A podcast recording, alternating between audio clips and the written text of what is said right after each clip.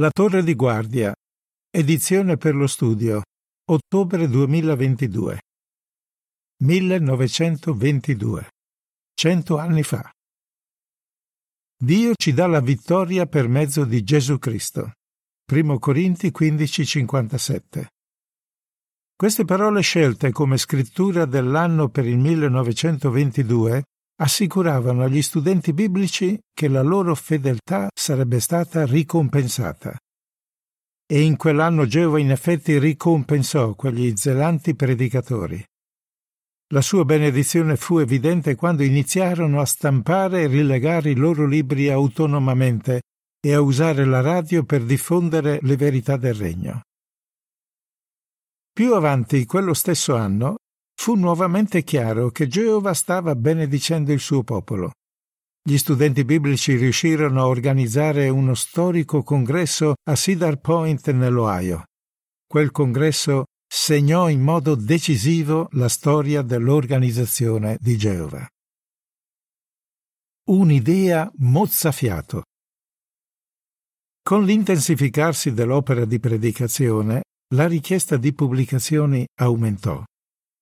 I fratelli alla Bethel di Brooklyn producevano le riviste, ma dipendevano ancora da tipografie esterne per la produzione dei libri. Per diversi mesi non ricevettero un quantitativo sufficiente di libri e questo cominciò a incidere sull'opera di predicazione. Quindi il fratello Rutherford chiese a Robert Martin, il responsabile della tipografia, se era possibile iniziare a produrre i libri autonomamente. Il fratello Martin in seguito raccontò. Era un'idea mozzafiato, perché voleva dire aprire un impianto completo per la composizione tipografica, il trattamento elettrolitico, la stampa e la rilegatura. I fratelli presero in affitto un edificio al 18 di Concord Street a Brooklyn e si procurarono l'attrezzatura necessaria. Non tutti erano entusiasti di questi nuovi sviluppi, il presidente di una tipografia che aveva prodotto i nostri libri andò a visitare la nuova struttura e osservò. Avete uno stabilimento tipografico di prima qualità e non avete nessuno che abbia la minima idea di come usarlo. Fra sei mesi sarà un ammasso di rottami. Sembrava abbastanza logico, disse il fratello Martin, ma non teneva conto del fatto che il Signore è sempre stato con noi. Il fratello Martin aveva ragione. Nel giro di poco tempo, nella nuova legatoria, si arrivò a produrre duemila libri al giorno. Si raggiungono migliaia di persone con la radio.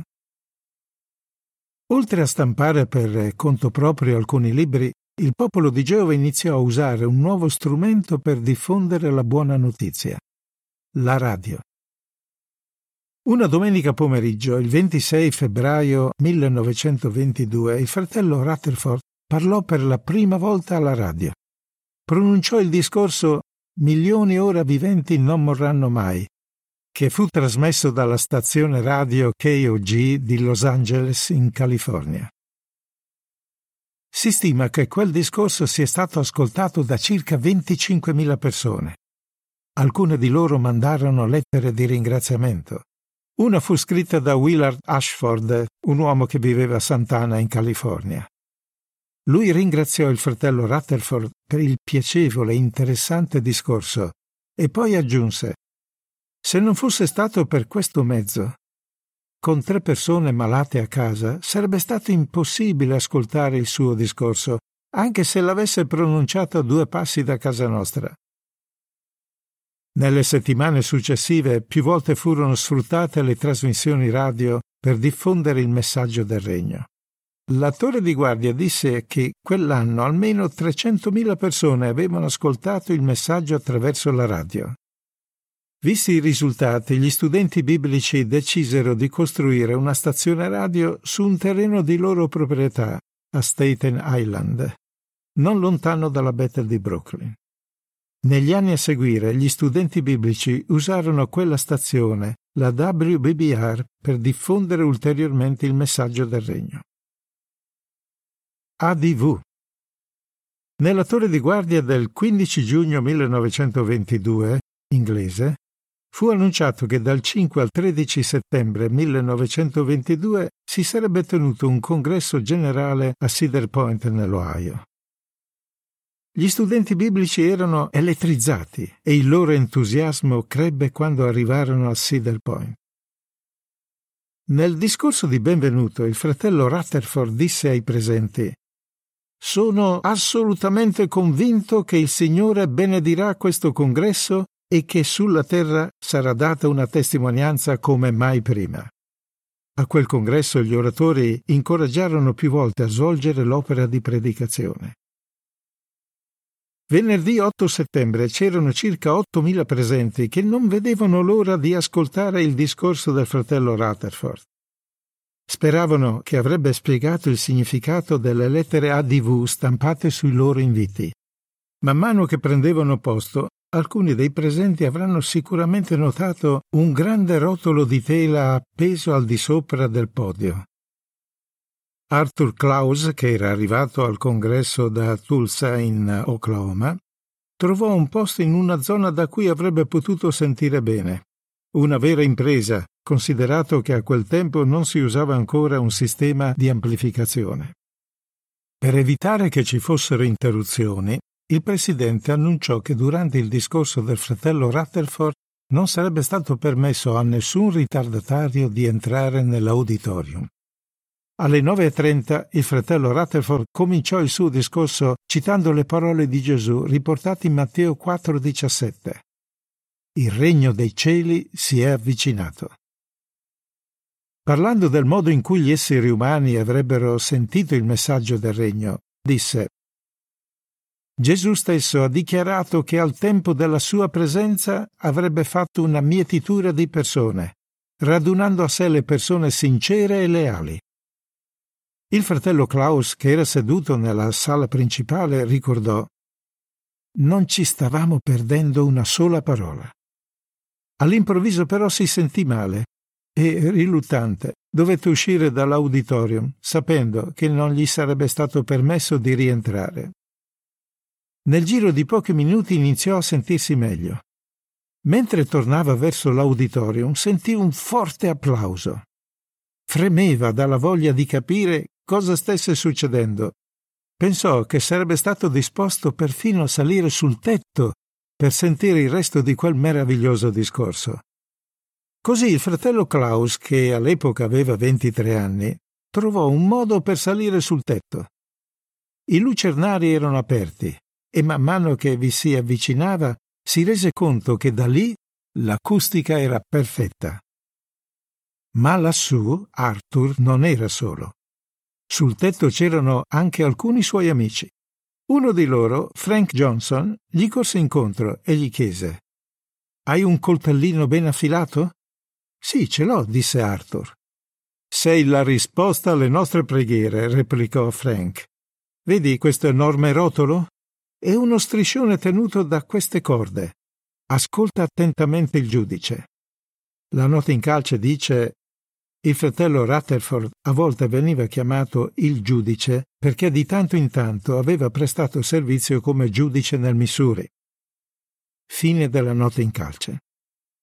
Quando dirà dovete annunciare, annunciare, taglia queste quattro corde. E così Arthur con il coltellino in mano rimase insieme agli altri in attesa del segnale.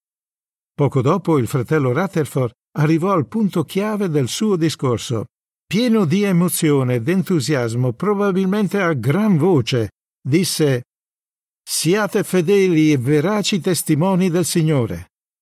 Avanzate nel combattimento finché ogni vestigio di Babilonia giaccia desolato. Annunciate il messaggio per lungo e per largo. Il mondo deve conoscere che Geova è Dio e che Gesù Cristo è il Re dei Re e il Signore dei Signori. Questo è il più splendido dei giorni Ecco, il re regna. Voi ne siete gli agenti pubblicitari. Perciò annunciate, annunciate, annunciate il re e il suo regno. Arthur raccontò che lui e gli altri fratelli tagliarono le funi e lo striscione si srotolò senza alcuna difficoltà. In armonia con il significato della lettera ADV, su quello striscione c'era scritto annunciate in inglese advertise il re e il regno. Un'importante opera. Il congresso che si tenne a Cedar Point aiutò i fratelli a concentrarsi sull'importante opera di predicazione del messaggio del regno. E quelli che avevano uno spirito volenteroso furono felici di dare una mano. Un colportore, come si chiamavano allora i pionieri, dell'Oklahoma, scrisse nella zona in cui abbiamo predicato ci sono tante persone che lavorano nelle miniere di carbone. Lì c'è davvero tanta povertà. Raccontò che spesso quelli che ascoltavano il messaggio contenuto nella rivista L'età d'oro scoppiavano in lacrime. E poi aggiunse Siamo davvero felici di poterli confortare. Quegli studenti biblici sentivano il senso di urgenza trasmesso dalle parole di Gesù riportate in Luca 10.2. La messa è grande, ma gli operai sono pochi. Mentre l'anno volgeva al termine, erano più determinati che mai ad annunciare il messaggio del regno in lungo e in largo. Seguono informazioni supplementari. Si predica in tutto il mondo. Il 26 febbraio 1922 gli studenti biblici parteciparono a una campagna di testimonianza mondiale. In tutto il mondo furono tenute adunanze speciali dove persone interessate al messaggio poterono sentire il discorso Milioni ora viventi non morranno mai. Il discorso fu tradotto in almeno 33 lingue e l'attore di guardia affermò che per pronunciare quel discorso furono utilizzati quasi tutti gli oratori pubblici qualificati. In Gran Bretagna gli studenti biblici organizzarono 306 adunanze e i presenti in totale furono 67.010. In Belgio, Francia e Svizzera a quelle adunanze andarono più di 15.000 persone che parlavano francese. Incoraggiati da quegli ottimi risultati, gli studenti biblici organizzarono altre campagne di testimonianza mondiale quello stesso anno, il 25 giugno, il 29 ottobre e il 10 dicembre. Fine dell'articolo.